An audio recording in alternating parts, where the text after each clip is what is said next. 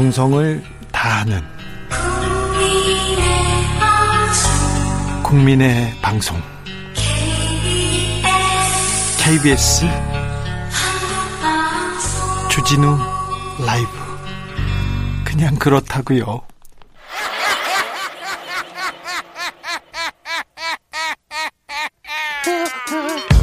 네, 발로 뛰는 기자, 탐구하는 기자, 세상에 질문을 마구 던지는 기자. 기자가 본 오늘의 세상, 기자들의 수다. 예, 오늘 라이브 기자실을 찾은 오늘의 기자는 KBS 사이버의 조혜진 기자입니다. 안녕하십니까? 안녕하세요. 예. 잘 새해는 맞으셨습니까? 어떻게 사회부에서는 어떤 새해를 맞습니까? 네, 저희는 올해도 역시 사회적 약자에 대한 관심을 음. 지속적으로 좀 가져보려고 네. 여러 가지 논의를 진행하고 있습니다. 연말에 좀 쉬었어요? 연말에도 비슷한 논의를 계속했었죠. 코로나로 음. 인해서 사회적 약자들이 어떤 어려움을 좀 겪고 있는지를 음. 뭐 직업군별로도 했고 저처럼 이렇게 소득계층 별로도 좀 들여다보기도 했고요. 음, 조혜진 기자는 좀 쉬었어요? 아 저요? 네, 네, 저는 좀 쉬고 왔습니다. 아, 그래요? 다행이네요. 이게 지금 코로나19가 장기화되면서 집에 있는 시간이 굉장히 많이 늘었잖아요. 근데 이게 집에 있는데 위험이 될 수 있다. 이, 게 무슨 이야기죠, 지금? 조혜진 기자가 오늘 취재한 내용이 그런 네. 주거의 빈곤과 관련된 것, 특히 이제 아동 뭐 이런 겁니다. 예. 그렇습니다. 예. 처음에는 사실 코로나로 인해서 학교 중단되면서 아동들 특히 저소득층 아동들이 좀 외롭거나 아니면 혼자 있는 시간이 늘어나지 않았을까 라는 질문에서 시작을 한 건데요. 아. 실제로 취재를 하다 보니까 오히려 저소득층일수록 실직을 한 보호자들이 굉장히 많았고요. 음. 그러다 보니까 함께 있는 시간은 오히려 늘었는데 기존에 이 집이 굉장히 열악하거나 좁은 곳이 대부분이기 때문에 오히려 이 함께하는 시간이 어려워졌다는 답변들이 많아서 그런 취재를 좀 시작을 해보게 됐습니다. 아, 취재 아이디어 발제가 아주 좋았네요. 음, 조 기자 혼자 생각에 그랬던 거예요? 어, 아니요. 이제 같이 논의를 했었죠. 아, 같이 논의를 했군요. 이게 주거 빈곤이라는 원래 개념 같은 게 있었습니까? 네, 원래는 이 주거 환경이 좀 열악한 곳에서 살고 있는 상태를 주거 빈곤이라고 하는데요. 네. 고시원이나 비닐하우스 같이 주택이 아닌 곳에서 주거하는 취약계층도 해당되고요. 음. 사람이 쾌적하게 살 수 있는 최소한의 환경을 법으로 정해놓은 게 최저 주거 기준이라는 건데 이걸 충족 충족시키지 못한 집에 살고 있는 것도 주거 빈곤이라고 할 수 있습니다. 아, 이 최저 주거 기준 이것도 법에서 정해놨군요. 이게 언제부터 정해놓은 겁니까? 네, 좀 생소하긴 하죠. 네. 정해진 지는 굉장히 오래되긴 했지만, 음. 뭐 제가 지금 말씀을 드릴 텐데요. 예. 한 집에 거주하는 구성원에 따라서 방의 구성이나 최소 면적을 지금 정해놓고 있습니다. 음. 그래서 예를 들면 1인 가구의 경우에는 침실이나 부엌이 있는 뭐 14제곱미터의 공간이 필요하다. 이렇게 지금 법에 나와 있는 거고요. 네. 이게 가족이 늘어나면서 면적이나 방의 개수도 늘어나고 성별이나 뭐 나이에 따라서도 조금씩 달라져요. 그래서 예를 들면 기본적으로 6살 이상의 아동은 보호자와 분리를 해야 되고요. 음. 8살이 넘으면 성별이 다른 아동 경우는 또 각자 방을 줘야 됩니다. 예. 뭐이 외에도 적절한 채광이라든지 난방, 뭐 냉방, 소음, 악취 이런 것들에 대해서도 다 좀 규제가 되어 있습니다. 그러니까 이게 우리나라 수준의 소득 수준의 최저 주거 기준이다. 이걸 법으로 정해놓은 거군요. 그렇죠. 어 근데 이게 이제 시장에서 사실은 주택을 사고 팔고 있으니까 이 최저 주거 기준에 못 미쳐서 사는 사람들도 굉장히 많을 거 아니에요. 네, 그렇습니다. 통계청이 2015년에 인구주택 총조사를 실시했었는데요. 그때 당시 주거 빈곤 상태에 있는 아동이 전국에 약 94만 명 정도로 추산됐습니다. 이 좁고 열악한 집이나 고시원 등 이런 것들 모두 포함한 수치인데요. 예. 사실 2010년 130만 명에서 5년 사이 수치 자체는 조금 감소한 거긴 합니다. 예. 그런데 비율로 따지면 전체 아동 중 여전히 10% 정도는 주거 빈곤 상태에 처해 있다라고 볼 수 있고요. 이런 것들이 사실 뭐 줄어든 출산율 등의 영향도 있을 것이고요. 예. 그래서 통계청이 지난해 또 이 조사를 새로 했거든요. 그래서 예. 아마 올해 조사 결과가 나올 텐데 비율이 비율이나 이런 것들을 좀 꼼꼼하게 살펴봐야 될 것 같습니다. 아까 4인 가구는 최소한 43제곱미터의 공간이 필요하다 이렇게 이야기를 했죠? 네, 그렇습니다. 3.3제곱미터가 우리가 과거에 알고 있던 이제 한 평의 기준이니까 네. 과거의 계산으로 따지면 이제 10평 그죠. 조금 넘어가는 11평 정도 되는 맞습니다. 공간은 네. 최소한 있어야 된다. 4인이면. 그렇죠. 그렇죠? 네. 그러면 그것도 미치지 못하는 거면 우리가 이제 상상을 충분히 해볼 수가 있네요. 상당히 열악한 거네. 네, 그렇습니다. 그렇죠? 예. 아이들이 이제 집이 아닌 곳에 사는 아동들도 있다는데 그러면 집이 아닌 어떤 아까 말한 비닐하우스 같은 곳에 사는 겁니까? 네, 저희 취재진이 만난 가정 가정 중 한 곳은 비닐 하우스를 조금 개조해서 네. 주택의 형태로 만들어서 그 안에서 좀 살고 있었는데요. 음. 그러다 보니까 사실 이 토지가 농지로 되어 있기 때문에 농지로 돼 있어요, 맞아요. 그, 네, 상수도 설치도 전혀 안 돼 있고 그러다니 네. 뭐 난방이나 이런 시설도 전혀 없고요. 강남 아파트가 멀리 보이는 그곳으로 가셨습니까? 아, 그곳은 아닌데요. 네. 경기도에 꽤 신도시 근처에 있어서 정말 음. 풍경으로 보면은 비닐하우스 뒤로 굉장히 신축 아파트들이 맞아요. 네, 네. 서 있는 그런 환경을 좀 보실 수 있습니다. 음, 강남 아파트가 한 5km 전방에 멀리 보이는 그런 곳에 가서 한번 취재를 이런 거를 해본 적이 있는데 맞습니다. 되게 열악합니다. 네. 예. 그 기분도 굉장히 좀 묘하더라고요. 예. 여기 살고 있는 아이들은 뭐 겨울인데 난방이 전혀 안 되다 보니까 음. 뭐 집 안에서도 굉장히 두껍게 옷을 껴입고 있어야 되고요. 예. 따뜻한 물도 나오지 않아서 직접 이렇게 물을 어, 물의 온도를 높이는 기계를 음. 만들어서 사용을 하고 있었습니다. 아, 이런 집이 아닌 곳들 그런데 거기서 이제 살고 있다는 거죠. 어떤 다른 다른 사례도 있습니까? 네, 저희가 취재한 사례 중에서 또 좀 어, 기억에 남는 사례가요. 예. 어머니와 15살 남자 중학생이 반지하 단칸방에 살고 있는 사례였는데요. 예. 이게 부엌이 있기는 하지만 사실상 베란다 같이 난방도 전혀 안 되는 음. 약간 외부 공간에 지붕만 덮여 있는 그런 공간에 간단하게 주방 도구들이 있어요. 영화 기생충 네, 정말 비슷하네. 그 정도의 단지하 단칸방에 그런 상태면 예 맞습니다. 또 예. 영화 기생충 말씀하셨다시피 화장실의 예. 변기도 한 단 높이 있기 때문에 아 똑같네. 네, 정말 비슷한 구조였어요. 예. 그래서 여기 살고 있는 지금 15살짜리 남자아이도 자기 키는 이미 뭐그 넘어 굉장히 크고 있는데 춘거보다 훨씬 네, 예. 크고 있는데 이 화장실 사용하려면 허리를 굽혀야 되고 굉장히 불편이 많다고 좀 호소를 하더라고요. 이 이런 상황이면 아이들 건강이나 이런 데도 분명히 문제가 있을 것 같고 생육 발달에도 문제가 있을 것 같고 그렇습니다. 예. 네, 맞습니다. 주거 빈곤 가정 중에서 이 아이들의 건강 문제를 호소하는 집들이 굉장히 많았습니다. 특히 아토피나 피부 질환 등이 많았는데요. 서울시가 지난해 아동이 있는 주거 빈곤 상태의 245가구를 조사해 봤더니 그중 75%, 즉 4가구 중 3가구 이상이 열악한 집 때문에 아이들 건강이 좀 위협을 받고 있다. 이렇게 얘기를 하고 있었습니다.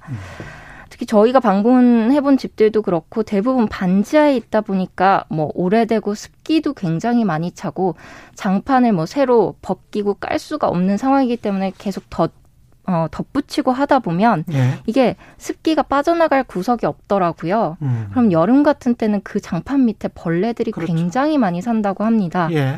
그래서 저희가 취재했던 사례 중에서도 이 벌레 때문에 음. 벌레가 귀 안에 물었는데 귀 안쪽이다 보니까 이제 아. 이 입장에서는 아 그냥 따꼼하고 말았어요라고 음. 느낀 것 같아요. 예. 근데 그걸 방치하고 방치하다 보니까 어느 날 갑자기 고름이 생기고 뭐 아. 그래서 결국 수술을 받았는데도 청력 손상이 돼서 예. 이게 뭐 다시 회복할 수 있을지 조금 네, 어렵다는 의료진의 얘기도 있었고요. 예. 또 이런 것뿐만이 아니라 뭐 보일러 열선이 노출이 돼서 아이들 화상 위험이 있다든지 그냥 일상적으로 이 아이들은 건강의 위협에 내몰리고 있는 그런 상황이었습니다. 이 의식주가 인간의 기본적인 요건이다라는 게 참 절감이 되네요. 네. 근데 이 코로나 때문에 이렇게 집에 들어가서 오히려 더 위험한 집에 지금 살고 있는 건데 학교를 가면 오히려 안전할 텐데 맞습니다. 이런 경우에 근데 이제 학교를 못 가게 됐잖아요.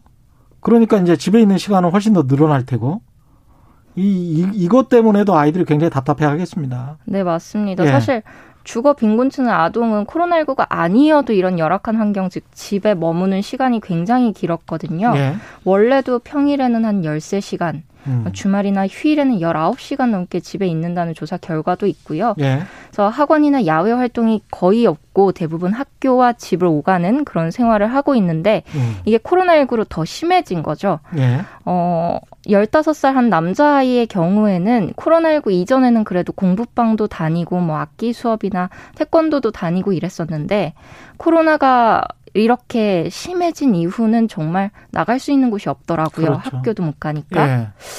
그래서 실제 코로나19 이후 초록우산 어린이재단이 조사를 해봤더니 집 밖에 30분도 나가지 않았다라는 아동이 이 소득 하위 계층일수록 더 높아졌습니다. 음, 도시의 공공시설이랄지 공원이랄지 이런 것들이 곳곳에 많아야 된다는 게 이런 이유입니다. 음. 예. 8672님은 이런 아이들에게 강남의 똑똑한 한채는 어떤 의미일까요? 이런 말씀 해 주셨고요. 진희님은 저도 1.8m, 1m 공간에서 정말 좁은 공간이군요.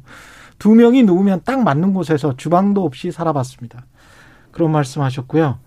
이게 이런 집에 살 수밖에 없는 게 결국은 돈 문제 아닙니까?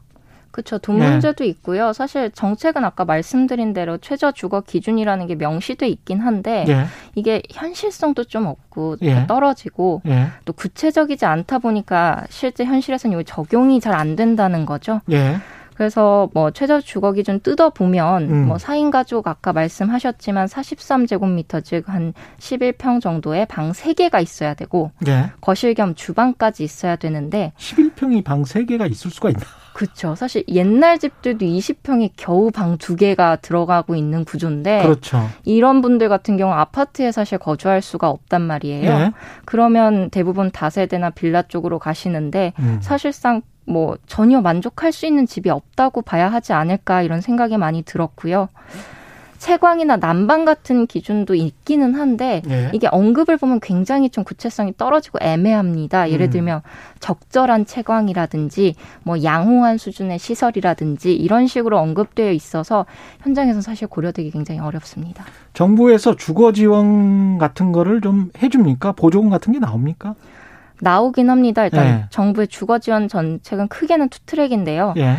그 기초생활수급자를 대상으로 한 주거급여와 음. 또 임대주택이 있습니다. 예. 그래서 주거급여 같은 경우에는 임차료나 유지 수선비 등을 지원하는 건데요. 음. 기초생활수급자 특히 중위소득 45% 미만의 예. 수급자인 경우 매달 한 20만 원에서 30만 원 정도 주거급여를 받을 수 있습니다. 음. 또 임대주택은 기존에 있는 주택을 공공 공공기관이 사들여서 공급하는 매입형 임대주택이 있고요. 예. 공공기관이 직접 짓는 영구 임대주택이 있고 또 낮은 이자로 보증금을 지원하는 전세 임대주택 이렇게 세 가지로 좀 지원이 되고 있습니다. 예. 이게 대안이 있을 수 있나요? 이렇게 이제 일종의 이제 도시 빈민 가구들입니다. 그래서 이제 정부에서 지원하는 거나 공공임대주택을 많이 짓는 거나 이런 거 말고는 별다른 대안이 없을 것 같은데 어떻게 생각하세요? 네, 아무래도 그 지원 자체에 좀 한계가 있기는 합니다. 음. 절대적인 양이 말씀하신 것처럼 부족하기도 하고요. 예. 또이 주거 지원만으로는 더 나은 환경으로 가기는 굉장히 어렵다는 거죠. 지금 그렇죠. 살고 예. 있는 정도. 음. 비슷한 집으로 옮길 수는 있을지 몰라도 예. 특히 뭐 매입형이나 영구 임대 같은 경우는 굉장히 좁은 곳도 많고요. 음. 또 전세 임대를 가고 싶어도 지금 아시다시피 최근 수도권을 비롯해서 집값 문제도 좀 있고 그렇죠. 그다음 전세 매물도 굉장히 줄었기 때문에 음.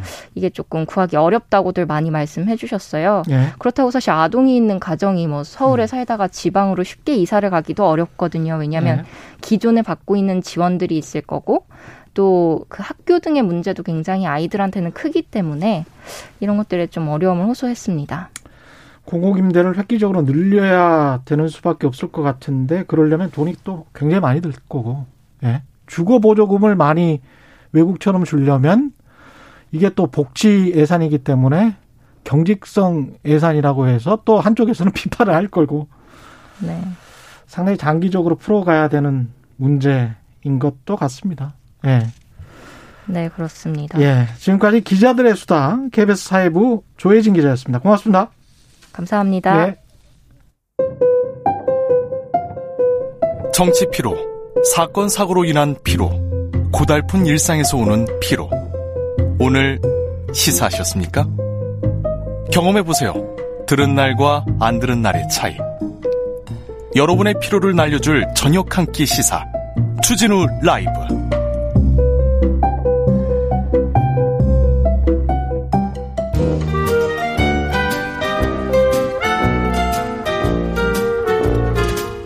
네, 민생이 먼저다. 함께 잘 먹고 잘 사는 법 찾아보겠습니다. 민생과 통하였느냐? 생생 민생통. 네, 안전하서나 민생 생각. 예, 안진걸 민생경제연구소장님 나오셨습니다. 안녕하십니까? 네, 안녕하십니까? 예. 생생 민생 민생통 바로 시작하겠습니다. 오늘 어떤 이야기 가져왔나요? 예, 예, 정말 연말 연시에 준비 많이 했습니다. 그 여전히 연말 연시에 이렇게 우울한 예. 뉴스가 많잖아요. 예. 하지만 뭐 IMF나 OECD에서 음. 대한민국 경제는 선방했다 예. 이런 좋은 뉴스도 있는데, 예. 근데 그게 체감이 돼야 되거든요. 체감 안 돼요. 예, 체감이 안 되는 게 문제인데. 워낙 부정적인 뉴스들이 많아서. 예, 예. 체감이 되는 10가지 뉴스를 제가 뽑아왔습니다. 정말 엄선했습니다. 아 그래요? 올해 민생이 희망적인 이유. 조금이라도 바뀌고 있다. 예, 조금이라도 바뀌는 거. 실제로 음. 구체적으로. 이것도 의미가 있네. 예, 이거 예. 어느 언론에서도 안 짚더라고요. 아. 예, 그래서 오늘 국민의 방송, 예. 공영방송 KBS에 딱 올린 아이템. 예. 유튜브뿐만 아니라 라디오뿐만 아니라 좀 이따 인터넷 포탈 뉴스로도 올라가야 될 아이템 지금 빨리 해야 돼요. 여기까지 예. 다 소화 하겠습니다. 빨리 해야 돼. 시작하겠습니다. 예. 첫 번째. 자, 올해부터 예. 기초연금 예. 65세 이상의 어르신들 중에 하위소득 70%만 받는 겁니다. 예. 그 상위소득 30%는 못 받는 건데 30만 원은 모두 인상됩니다. 그 전에는 예. 할소득 40%까지만 30만 원이었고 나머지는 예. 25만 원만 받았어요 최대. 예. 근데 이게 모두 30만 원 인상된다. 전부 다. 예, 예. 이건 어르신들에게도 기쁜 소식이고 음. 용돈 부담 또 부모님들 부양하는 자식들에게도 기쁜 소식이잖아요. 낀 세대에게도 예, 기쁜 30만 원 인상된다. 예. 그리고 그 소득 기준도 음. 14.8%가 인상됐습니다. 그래서 어, 거기에 배제됐던 분들도 일부 더 추가될 수가 있는 거죠. 소득 기준이 아, 올라갔으니까요. 예, 하위 소득 70% 소득 기준 정할 때요. 예. 그리고 이분들 이게 이제 첫 번째 뉴스인데 이분들과 연동돼서 음. 65세 이상 어르신들은 만천 원, 그러니까 음. 부가세까지 하면 만 이천 백원 예. 통신비가 의무적으로 할인됩니다. 예. 근데 이게 널리 홍보가 안 된 거예요. 그래서 음. 절반 정도 그러니까 기초연금 받는 분들이 600만 명 되거든요, 올해. 예. 되게 많죠. 예. 이제 대한민국도 점점 복지 선진국으로 가는 거죠. 음. 근데 그 중에 절반 가까이가 12,100원의 통신비 할인을 못 받고 계시는 거예요. 예. 이게 어 작년 올해 민주당 소확행위원회에서 이걸 강력히 주창해가지고 이게 두 번째 뉴스인데요. 예. 올해부터는 자동으로 사실상 자동으로 감면되는 시스템으로. 음. 그러니까 처음에 기초연금 받는 분들은 신청할 때 예. 기초연금을 신청해야 되거든요. 무조건 어. 자동으로 아닙니다. 예. 신청할 때 12,100원의 통신비 감면도 자동으로 신청하게. 이게 몰라서 못 받으시는 분들도 그러니까 몰라서 있었어. 모르거나 예. 깜빡했거나 아니면 나중에 했거나 아니면 번거로워서 못했던 것이 없어지는 그렇죠. 거고. 예. 근데 이미 기초연금 받는 분들은 어떻게 되냐? 예. 이제 지방 정부에서 일일이 전화를 드릴 거예요. 아. 빨리 신청하시라고. 그리고 예. 절차가 아주 간소하거든요. 안내를 해드리는 겁니다. 그리고 이 방송 들으신 분들은 음. 지금 부모님이나 주변에 뭐 할머니, 할아버님이나 아는 예. 어르신들 있으면 다 알려주십시오. 어. 기초연금 받는 분들은 12,100원씩 통신비가 자동으로 감면된다. 자동으로 감면된다. 예. 어머니, 아버님 두 분이면 2만 5천 원 가까이 한 달에 빠지는 겁니다. 그러네요. 얼마나 이게 큰 도움이 됩니까? 그러네요. 이게 두 번째 베스트 뉴스입니다. 예. 세 번째. 올라가고. 예. 세 번째 이제 교육 관련 분야인데요. 예. 정말 대한민국 교육 선진되고 있습니다. 올해부터 초, 중고, 전국의 초, 중고 모두 무상교육이 전면 실현됩니다. 예. 작년에는 고3, 예. 고2, 재작년에는 예. 고3만 했어요. 예. 근데 순차적으로 다 확대돼서 이제 1년에 무려 160만 원의 고등학교 입학금 뭐 고등학교에서 드는 비용이 있잖아요. 예. 뭐 수업료라든지 이런 게 전부 다 없어지는 거예요. 음. 정말 교육 선진국이죠. 예. 이게 이제 세 번째 베스트 뉴스고요. 예. 네 번째 예. 서울의 중고등학생들. 음. 자 이번에 중학생 되고 고등학생 되는 분들 그다음에 내년이나 내후년에 되는 분들 잘 들어보십시오. 예. 30만 원의 입학 준비금이 생깁니다. 그냥 줘요? 예, 그냥 줍니다. 왜? 중학생 되고 고등학생 되면 예. 쓸 일이 많이 돈을 쓸 일이 많아지잖아요. 학습 기자들도 새로 사야 되고 예. 그래서 전격적으로 그럼 음. 다른 지역은 이제 소외돼 있느냐 아닙니다. 다른 지역은 이미 무상 교복으로 그에 준하는 음. 3, 40만 원 정도를 받고 있으니까 아. 결국 무상 교복을 받거나 입학 준비금을 받는 거라고 보시면 되는데 예, 교육청에서 예 그렇습니다. 아. 교육청이 주도하고 서울시까지 같이 나서서요. 예. 혹시 우리 지방자치단체는 이걸 안 하고 있다. 네. 그러면 민원을 내고 정책 제안하시고 어. 어, 제가 맨날 하는 것처럼 데모천지 앉은 것처럼 데모도 하셔야 됩니다. 그러니까 대부분 지역이 네. 지금 중고등학생들한테 무상 교복이나 음. 입학 준비금을 준다. 네. 안 주는 데가 있으면 계속 우리가 캠페인 같이 하자. 예. 이겁니다. 이게 이제 어 초중교 전면 무상 교육에 의해서 네 번째고요. 예. 다섯 번째가 국공립 때 입학금은 완전 폐지됐거든요. 아, 그랬군요. 예, 저희가 또 캠페인에서 이것도 없앴습니다. 입학금도 100만 원 가까이 나와서 문제가 됐었잖아요. 예. 자, 내년부터는 입학금이 완전 사립 때까지 완전히 없어지는데요. 예. 올해 거의 다 없어지기 일부 직전입니다. 그러니까 내년에 없어지는데 순차적으로 다이나해서 음. 실제 이제 입학금이 10만 원, 20만 원만 올해 나왔을 겁니다. 예. 그러니까 요것만 내면 되고 내년에 아예 없어진다 희망드리고요. 예. 그다음에 정말 학부모님들 등록금 때문에 걱정 많으신데 예. 학자금 대출이자 음. 1.7%로 전격적으로 인하했습니다. 작년에 1.85%에서 올해 1.7%.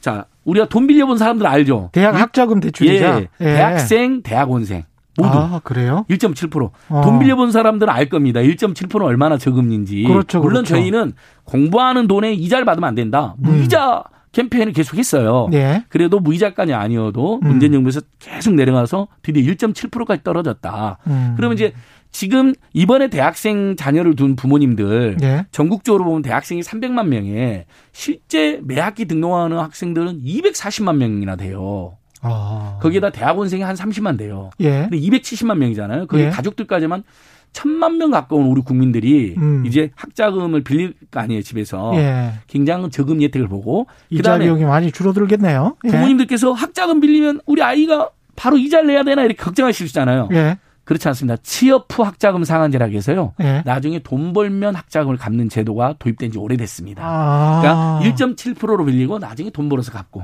예. 이렇게 됐다는 거죠. 그래서 이것도 제가 다섯 번째 민생 뉴스로 가지고 왔습니다. 9755님이 알뜰폰 사용하는데 아까 그 부모님들 있잖아요. 예. 어르신들 그 휴대폰 요 가면 해당되는지 통신사에 문의, 문의했더니 휴대 알뜰폰은 안 된다.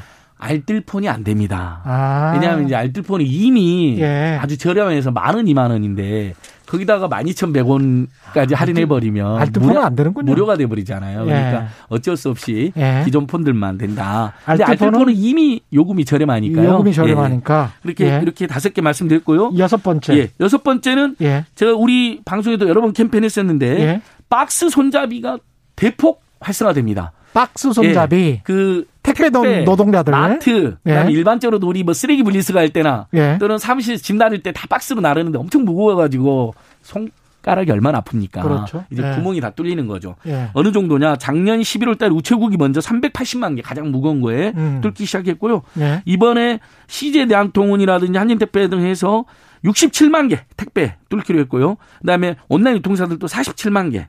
그다음에 대형마트들도 자체 제작 상품은 80% 이상.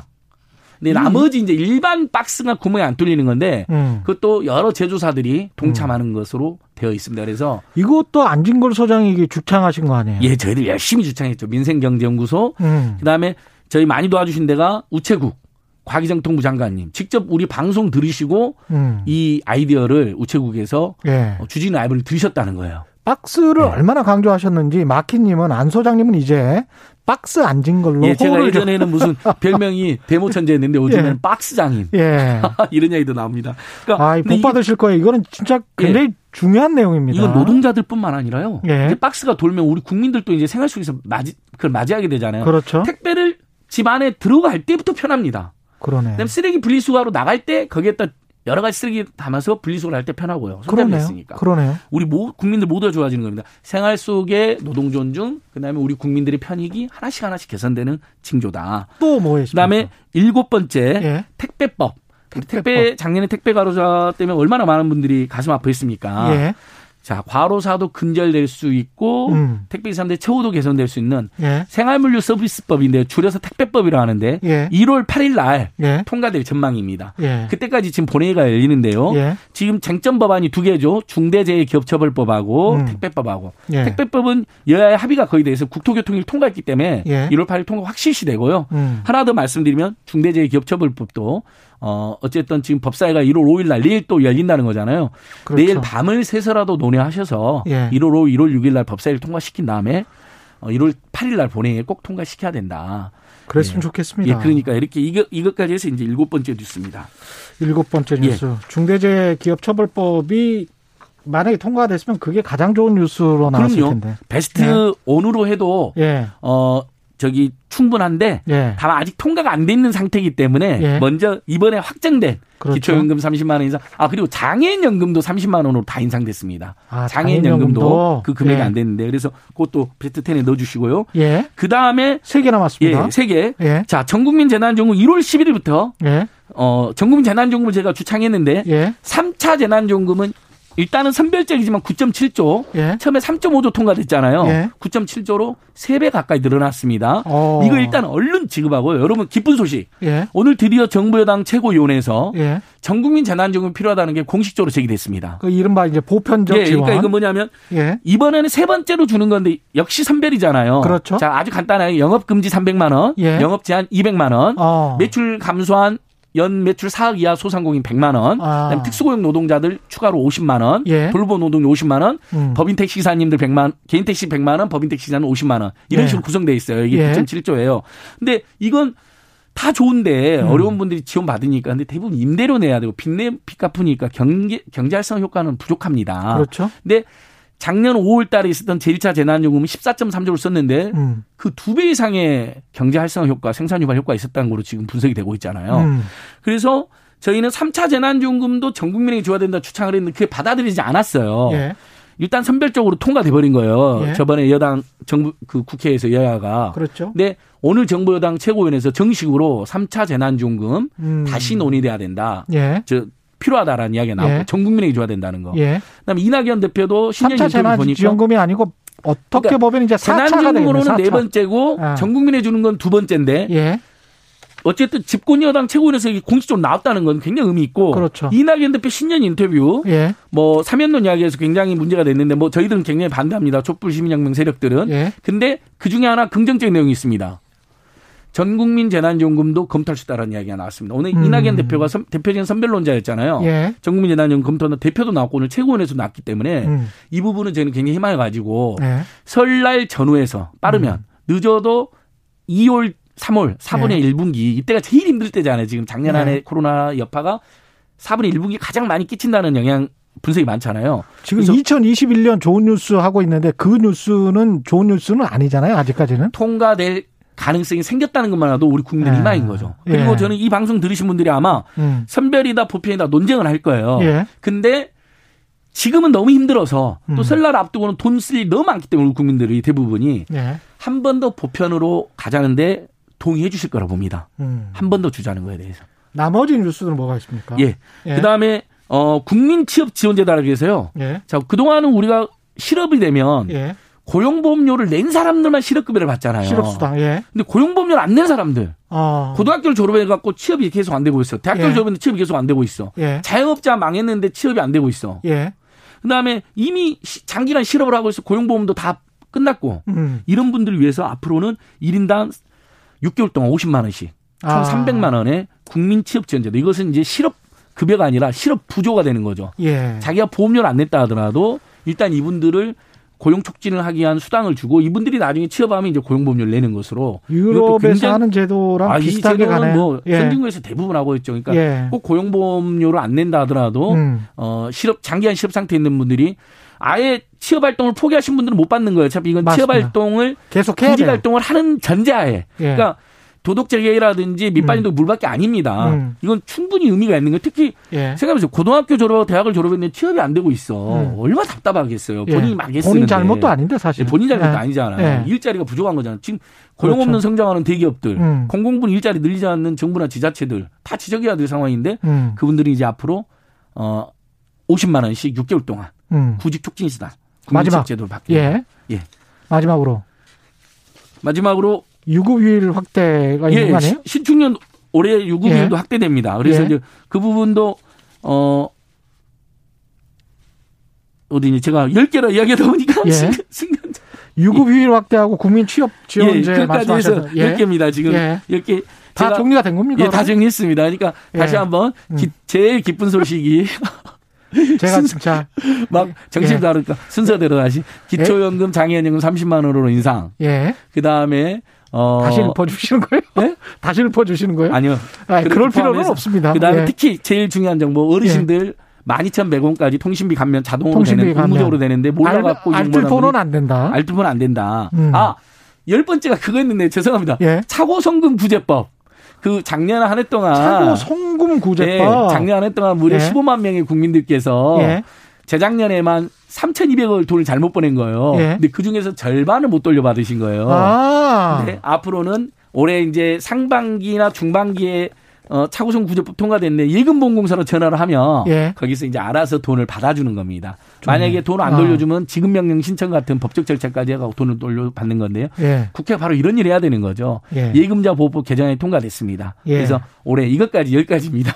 생생 민생통 안진걸 소장과 함께했습니다. 고맙습니다. 예, 승가안에 깔려서 예. 죄송합니다. 고맙습니다. 예. LOL님, 최경련 기자님 얼굴이 누렇게 뜨셨네요. 안진걸 소장님 기관총 멘트. 예, 약간 떴습니다. 2081님, 이제 남은 문제는 사교육에 대한 고민이시군요. 고민이군요. 사교육비 지출이 가장 큰 부담입니다. 이어서 이 시각 교통정보 알아보겠습니다. 교통정보센터에 오수미 씨 나와주세요. 테이크아웃 시사 나왔습니다. 오늘도 하나 챙겨가세요. 주진우 라이브.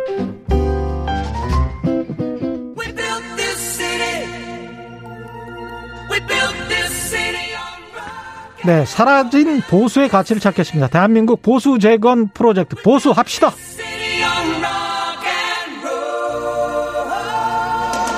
오늘 보수합시다는 2021년 부동산 정책을 보수합시다. 이렇게 큰 주제를 정하고 함께할 두 분 모셨습니다. 김연아 국민의힘 비상대책위원 나오셨습니다. 안녕하십니까? 네, 안녕하세요. 예, 그리고 최입배 전 의원님 나오셨습니다. 안녕하십니까? 예, 안녕하세요. 최입배입니다. 예, 두 분은 자주 이 부동산 문제 가지고 토론을 하셨을 것 같아요.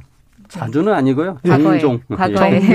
예. 예. 그래서 서로의 스탠스나 말하는 내용은 다 아실 것 같은데 국민 여러분께 자세히 좀 말씀을 해 주십시오. 예. 예. 이 부동산 이야기 전에 이낙연 민주당 대표가 이명박 박근혜 전 대통령 사면론을 제기를 했는데 짧게 한번 코멘트 해 주시겠습니까? 예. 먼저 하세요. 예. 최배 의원님. 아니 예. 뭐 저는 솔직히 요즘 정치 쪽에 관심이 없어서요. 아. 잘 내용을 안 보고 있는데 예. 아무튼 뭐 이낙연 대표께서는 뭐 음. 굉장히 큰 승부수라고 생각하지 않으셨을까라는 생각이 들어요. 굉장히 음. 큰 건이잖아요. 근데 대선 앞두고 예. 예. 근데 이제 의외로 뭐 그 당내 분위기나 또 청와대의 반응도 굉장히 뭐 대수롭지 않게 이제 지금 생각하고 음. 뭐 오히려 그게 아니다라는 쪽으로 가니까 굉장히 좀 난처한 상황이 아닐까 뭐 이, 런 정도 생각이 듭니다. 예. 김연아 의원님은 어떻게 생각하세요? 결국 걷어들인다고 지금 얘기가 나오는 게 아닌가요? 아, 점점. 음. 네. 아. 그래서 저는 예고편의 짤 영상만 네. 딱 등장했다가 어, 예고편도 안 하는 걸로 뭐 이렇게 아. 해서 딱 맞는 표현 예, 같습니다. 지금 딱히 이 이슈는 더 이상 언급을 할 수 없는 이슈가 돼버린 것 같습니다. 음. 아까 최영두 의원님도 아주 재밌는 말씀 해 주셨는데 사면론을 제기해서 사면 초과에 빠졌다 이렇게 음. 이야기를 하시더라고요. 다들 그렇게 표현하는 것 예. 같습니다. 예.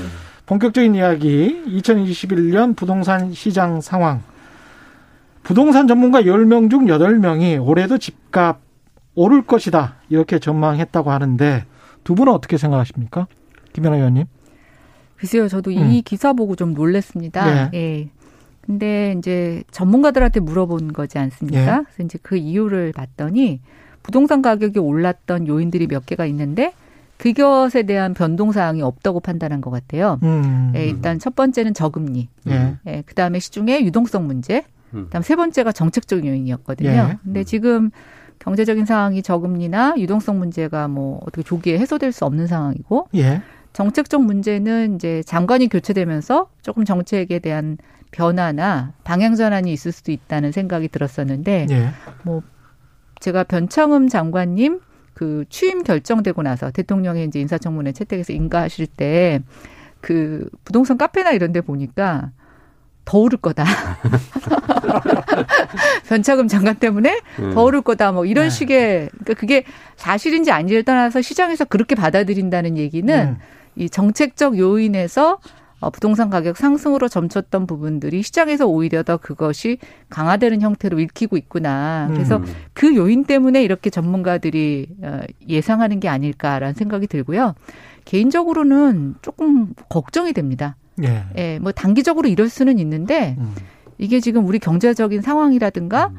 가계의 가처분 소득 대비 집값 수준으로 봤을 때 실물 경제는 안 좋거든요. 어, 이게 네. 유지될 수 있는 가격인가? 음. 네. 그다음에 이제 만약에 여기서 조금이라도 집값이 흔들리게 되거나 음. 또는 금리가 올랐을 때 이게 음. 지금 견딜 수 있는 가격인가라고 생각하면 그렇죠. 저는 좀 굉장히 위태롭다고 생각합니다. 불안불안하죠. 저도 예. 100% 동의하는 내용이고요. 예. 그러니까 그 KB 부동산 보고서가 이제 연말에 발표됐는데 음. 이제 여기에 보면은 아무튼 내년에도 상승 전망이 우세하고 음. 대신 이제 상승폭은 2020년만큼은 안 될 거다라고 네. 이제 많은 분들이 예상했다고 하더라고요. 그래서 어 이제 그 이유가 전세 수요가 매매로 전환되고 네, 말씀하신 공급량 부족하고 저금리로 인한 유동성 문제 얘기했는데 저는 이제 이런 그 논리적인 이유보다는 결국은 심리적인 이유가 더 또 크지 않았나. 아까 전에 네. 김연아 전원님 말씀하신 음. 것처럼 결국 정부의 정책이 나올 때마다 오히려 어떻게든 집을 사야 된다라는 심리적 압박을 더 가해줬거든요. 네. 예, 그런 것이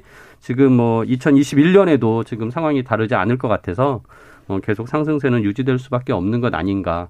근데 이게 이제 과연 얼마나 길게 갈 것인가라는 것에 대해서는 또 전문가들도 굉장히 의견이 그렇죠. 좀 갈리더라고요. 갈리죠. 그래서 예. 22년까지 갈 것이다, 23년까지 갈 것이다가 예. 굉장히 팽팽하더라고요. 예. 그 의견들을 보니까. 그래서 아무튼 당분간 뭐 올해는 물론이고 내년까지도 일단은 음. 상승세에 대한 그런 의견들이 많은 것 같습니다.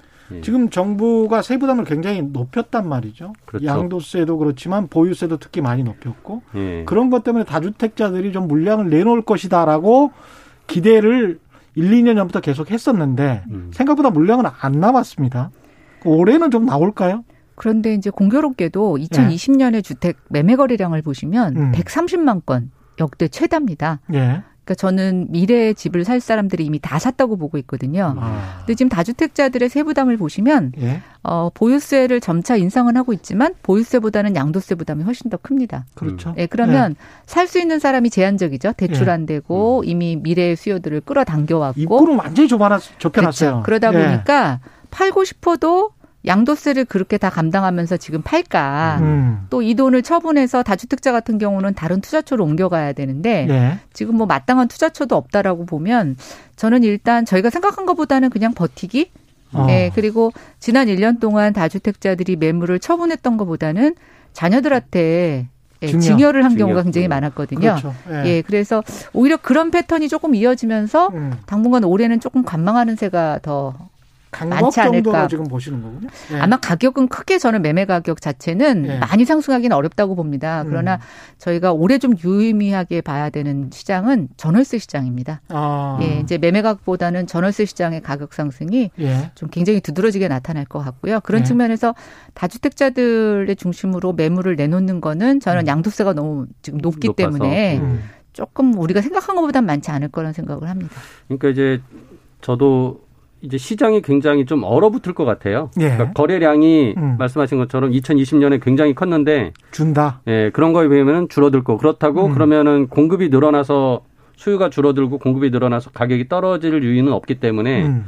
오히려 이제 굉장히 공급도 적고 수요도 적은 예. 그냥 그 정도 상황 그리고 공공에서 뭔가 계속 물량을 늘리겠지만 그게 당장 내년에 나오는 건 거의 없거든요. 그렇죠. 네. 그러다 보니까 이제 결국은 일단은 관망세가 지속적이 되면서 음. 어뭐 어떻게 보면 이제 거래량이 굉장히 줄어들 것 같아요. 그래서 가격 때문에 사실 지금 무주택자들이 들어가기도 좀 부담스럽죠. 어, 부담스럽거든요. 네. 네. 네. 그러니까 이제 보유세가 음. 솔직히 이제 작년에 그러니까 20년에 그래도 그 공시지가가 오르고 뭐 여러 가지 다른 또 요인 그 이제 세율 조금 올린 것 때문에 올랐는데 내년엔 더 올리잖아요 보유세도. 네. 근데 종부세 올린다고 하더라도 이제 말씀하신 것처럼 팔아야 되는데 팔려면은 오히려 이제 최대로 많이 그 양도소득세 받는 게 80%예요. 음. 내가 뭐 10억, 10억을 양도 차익 벌었는데 8억을 세금으로 내서 2억만 가져가라고 한다면 그냥 어떻게든지 임대 소득을 더 취하고 있는 있으면서 손해 보지 않고 가는 게 낫겠다라고 판단할 것 같아요. 예. 우리가 뭐 매물 잠김 현상이라는 거 진작부터 얘기했는데 음. 좀 그런 상황이 되지 않을까 걱정이 되고 그래서 음. 정부가 지금이라도 좀 저는 양도소득세 중과세하는 부분을 오히려 그냥 기본 세율 적용하는 것만 해도 50% 세율이 되거든요. 그렇죠. 최고 세율은 예. 그 정도만 해도 솔직히 높은 세금이죠. 굉장히. 근데 그게 5월 31일까지는 다주택자는 일반 과세를 적용하기로 했던 거 아니에요? 그러니까 이제 그게 지금 10% 20% 중과세가 있는데 예. 이 중과세를 20% 30%로 10%씩 더 올리기로 했죠. 그게 이제 6월 1일부터. 6월 1일부터. 그래서 예. 저는 아예 그냥 보유세 이렇게 세게 올리면서 음. 거래세는 양도소득세는 음. 확 낮춰주는 게 맞다. 근데 그거를 뭐 음. 기본세율 이하로 낮춰줄 수는 없지만 음. 지금 중과세 10% 20% 하는 거를 음. 없애서 최고세율 50%까지만 적용받는 정도로만 하면 음. 그래도 사람이 좀 내놓지 않겠냐. 그러면 거래량이 터지면서 들어갈 그렇죠. 사람들이 별로 없으니까 가격이 떨어질, 것이다. 그러면은 음. 정부가 원하는 불로소득 환수가 음. 불로소득이 안 생기는 방법이 되는 거죠. 가격이 음. 떨어지니까. 그러니까 정부는 웃긴 게 음. 가격을 올려놓고 그걸 세금으로 해서 불로소득 환수하겠다고 하는데 음. 그게 아니라 거래를 활성화시켜서 음. 실거래 실소유는 거래하게 만들면서 가격을 떨어뜨리게 네. 만드는 정책을 써서 불로소득이 적게 나오게 만들어줘야 되는데 아무튼 지금은 뭐 말씀하신 것처럼 입구도 막고 출구도 막고 뭐다 막아 놓으니까 네, 사실은 최이배 전 의원님께서 말씀하신 이 의견을 제가 최경영의 경제쇼에서 네. 오프닝으로 한 세 번 정도 1년여 전부터 네. 계속 이야기했습니다. 네. 양도세는 한시적으로 인하해 주면 그런 물량이 나올 거다 기성주택의 물량이. 네. 근데 잘 듣지는 않으시는 것 같은데. 네. 그러니까 그 지금 임대사업자 등록하면은 네. 혜택 주잖아요. 네. 그 혜택이 굉장히 커요. 그분들이. 그리고 이제 그분들이 그 올해 또 가지고 있으면 종부세도 음. 면제되거든요. 그러니까 음. 그분들은 계속 버티는 게 아니요. 방법이라고 생각하는 이제 거죠. 혜택 이제 종료되잖아요. 아니 아니 그러니까 기존 사람은 유지가 되고 새로운 음. 사람은 안 되는 거죠. 그러니까 아니 근데 그 임대 의무 기간 끝나고 나면 그 혜택이 8, 종료가 돼요. 그러니까 8년인데 네. 그 8년을 8년. 가지고 있는 예, 예. 그분들은 종부세가 면제되니까 네. 버티는 거죠 그때까지는. 네, 그때까지는 버티죠. 그렇죠, 그렇죠. 예. 예. 지금 서울시장 출마 후보자들도 부동산 관련해서 여러 가지 이제 공약도 내놓고 있고 뭐 크게 이제 두 정당의 차, 차이가 있으니까요. 음. 그 철학 부동산을 접근하는 차이가. 근데 이제 안철수 국민의당 대표는 종로구 창신동을 찾았습니다. 예. 이거는 박원순 전 서울시장을 비판하기 위해서 찾은 거 아닐까요? 그렇죠. 가서 뭐 예. 말씀하신 것도 보면 이제 도시재생 사업을 전반적으로 정, 점검하고 잘못된 부분 고치겠다. 예. 그러니까 도시재생 사업에 아무튼 잘 되고 있지 않다라는 얘기를 하신 건데 솔직히 이거는 예. 뭐 저도 이 평가는 동의를 합니다. 음. 솔직히 도시재생 사업이라는 게 그닥 그 도시재생 사업에 그 사업의 혜택을 받던 수혜자들마저도 뭐 그 사업에 대해서 긍정적인 평가를 안 하시거든. 근데 정부는 굉장히 이제 거기에 많은 자금을 쏟아 부었고 예. 국토부뿐만 아니라 시, 서울시까지. 근데 이거는 이제 철학의 문제인 것 같아요. 그러니까 음. 서울시 서울을 하나로 또 그냥 봤을 때 여기에 인구를 더 집중시키고 더 확대할 거냐, 아니면 여기를 더 확대시키지 않고 국토 균형 발전을 하기 위해서 인구를 줄여가야 될 거냐. 라는 철학의 문제인 것 같아요. 예. 그래서 새로운 집을 짓기보다는 그냥 있는 사람들에게 네. 있어서는 음. 도시 재생을 통해서 유지할 수 있게 하지만 새로운 인구 유입되는 것은 좀 어, 막아보자. 예. 어, 그런 환경을 만들려고 했던 건데 솔직히 막상 그 철학은 이해는 가는데 음. 그 사업 자체가 그렇게 효과적이었냐는 아닌 것 같아요. 예. 김연아 위원님은 어떻게? 근데 이제 저는 네. 좀 걱정인 게 네. 도시재생이 아 이런 어떤 시장이 바뀌고 또 시장이 어떤 뭐 약간 잘못된 방향으로 접근한 걸 갖고 음. 도시재생 자체가 폄하될까봐 조금 음. 걱정입니다. 예, 저는 시대적 흐름으로 봤을 때 이제는 신규 개발보다는 기존 도심에서의 재생이 어떠한 형태로든 이루어져야 되는데 그렇죠.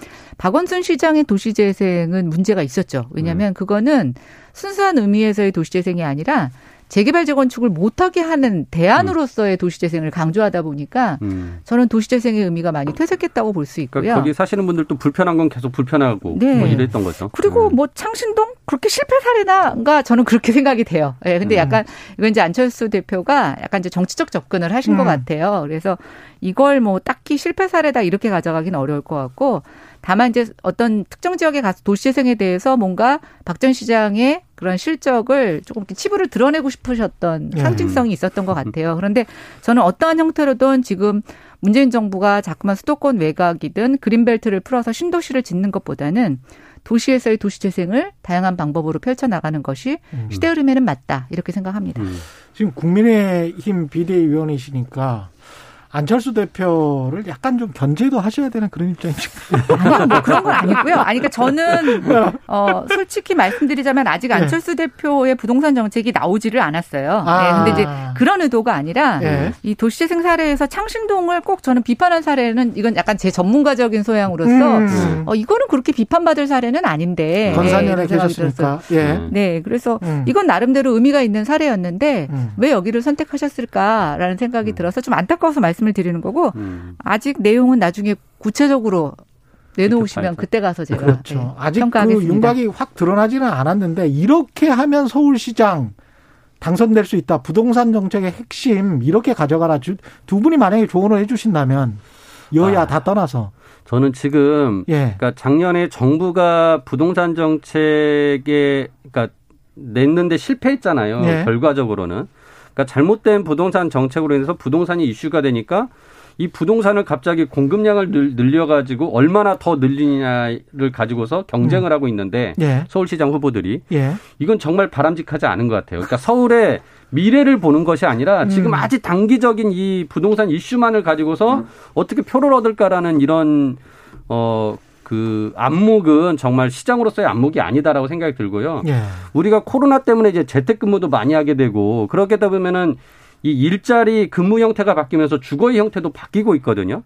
그래서 공간이라는 것에 대한 개념을 새롭게 우리가 생각해보고 아까 말씀드린 대로 서울에 더 인구를 집중시키고 더 많은 세대 집을 만들어야 되는 거에 대한 철학이 있어야 되는데 지금 그런 부분들에 대해서는 아무런 얘기를 하지 않고 음. 나는 뭐 길이에다가 뭐 어떻게 해서 집 떠지겠다 뭐 지하로 뭘 만들어서 또 뭐라 그러니까 온통 그 토건에 대한 네. 얘기들만 나오는 거예요. 그래서 저는 지금 후보들이 너무 단기적인 안목을 가지고서 서울시를 바라보는 지금 상황은 반성해야 된다.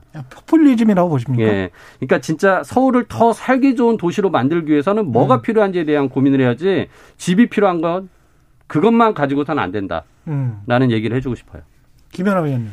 저는 일단 지금 심리적인 패닉 상태를 진정시켜줄 만한 음. 정책이 음. 필요하다고 생각이 돼요. 예.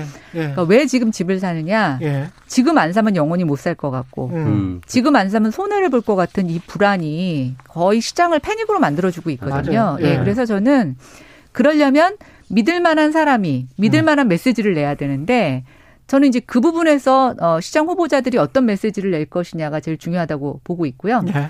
두 번째는 이제 문재인 정부가 좀 간과하고 있는 게 집이라는 것이 인간의 대개 본능적인 욕구를 담는 하나의 공간이라는 거죠. 음. 네. 그런데 이제 아까 최이배 의원님도 말씀하셨지만 코로나 때문에 우리 집이 되게 중요해졌거든요. 음. 예, 집에서 쾌적한 공간이 있는 그렇죠. 사람과 그렇지 음. 않은 사람들 간의 예. 삶의 질이 달라지고 있어요. 그런데 음. 왜 쾌적한 공간에 살려는 사람들을 자꾸만 아파트에 대한 환상을 깨라는 둥.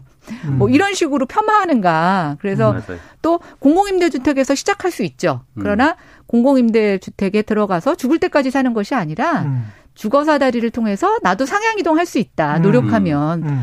이런 인간의 본능적인 욕구와 꿈을 저는 무너뜨리는 정책을 쓰면 안 된다고 생각이 되는데 지금 정부는 아파트에 대한 환상을 버리라면서 주거 수준 자체를 하향 평준화시키고 음. 공공임대를 확대할 테니까 너는 공공임대에서 계속 머물러라 음. 이런 사인을 주는 듯한 아. 그래서 오히려 인간의 본능적인 욕구에 대해서 무시당하는 것 네. 이런 것들을 좀 해소할 수 있는 정책의 사인이 가장 중요하다고 생각해요. 세부적인 음. 내용은 지금, 네. 지금, 당장 어느 후보가 내놔도 네. 공급도 당장 늘릴 수 없고, 없고. 예, 네. 뭐 아무것도 해결할 수가 없습니다. 그런데 저는 이 심리적인 패닉과 인간의 욕구 본능에 대한 음. 것들을 존중해주면 음. 존중해주면 저는 신뢰가 생긴다고 생각합니다.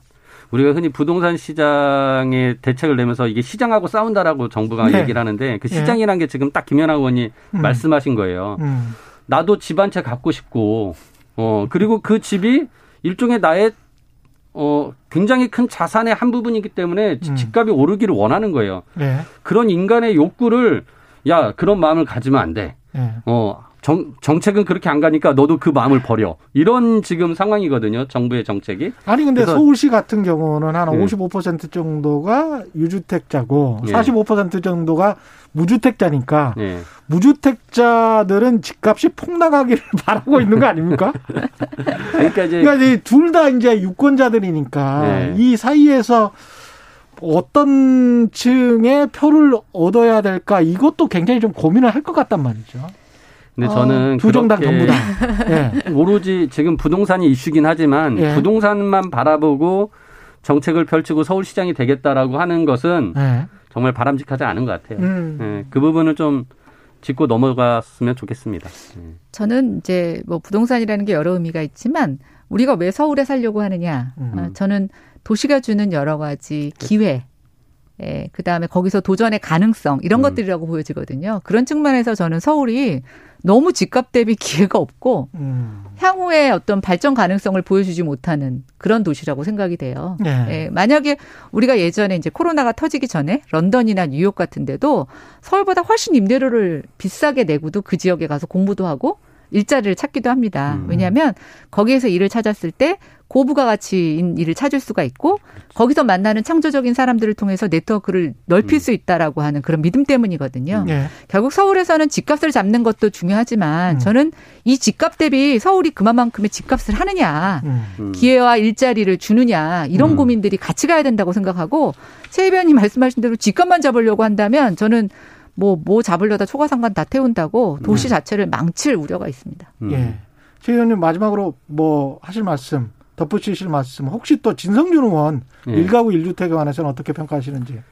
근데 그분은 예. 뭐 별로 시간이 없어서 7월 달에 예. 그 토론회에서 그분이 말씀하셨잖아요. 이래도 예, 예. 집값 안 떨어진다. 그러니까 예. 그 진심이 나온 거거든요, 거기서. 그러니까 별로 이제 집값에 대해서 그렇게 뭐 잡으려고 하는 그런 노력을 하시는 분은 아닌 것 같고 그리고 그런 분이 이제 갑자기 저런 법을 낸 거는 그걸 만회하기 위해서 낸 거 아닌가.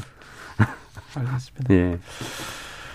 그만하죠. 부동산 얘기는. 예. 보수합시다. 지금까지 김연아 국민의힘 비상대책위원 그리고 최입배 전 의원과 함께했습니다. 고맙습니다, 두 분. 네, 예, 감사합니다. 오늘 순서 마칠 시간이고요. 검정치마의 내 고향 서울엔 들으면서 최경령이 진행한 주진우 라이브 마무리하겠습니다. 고맙습니다.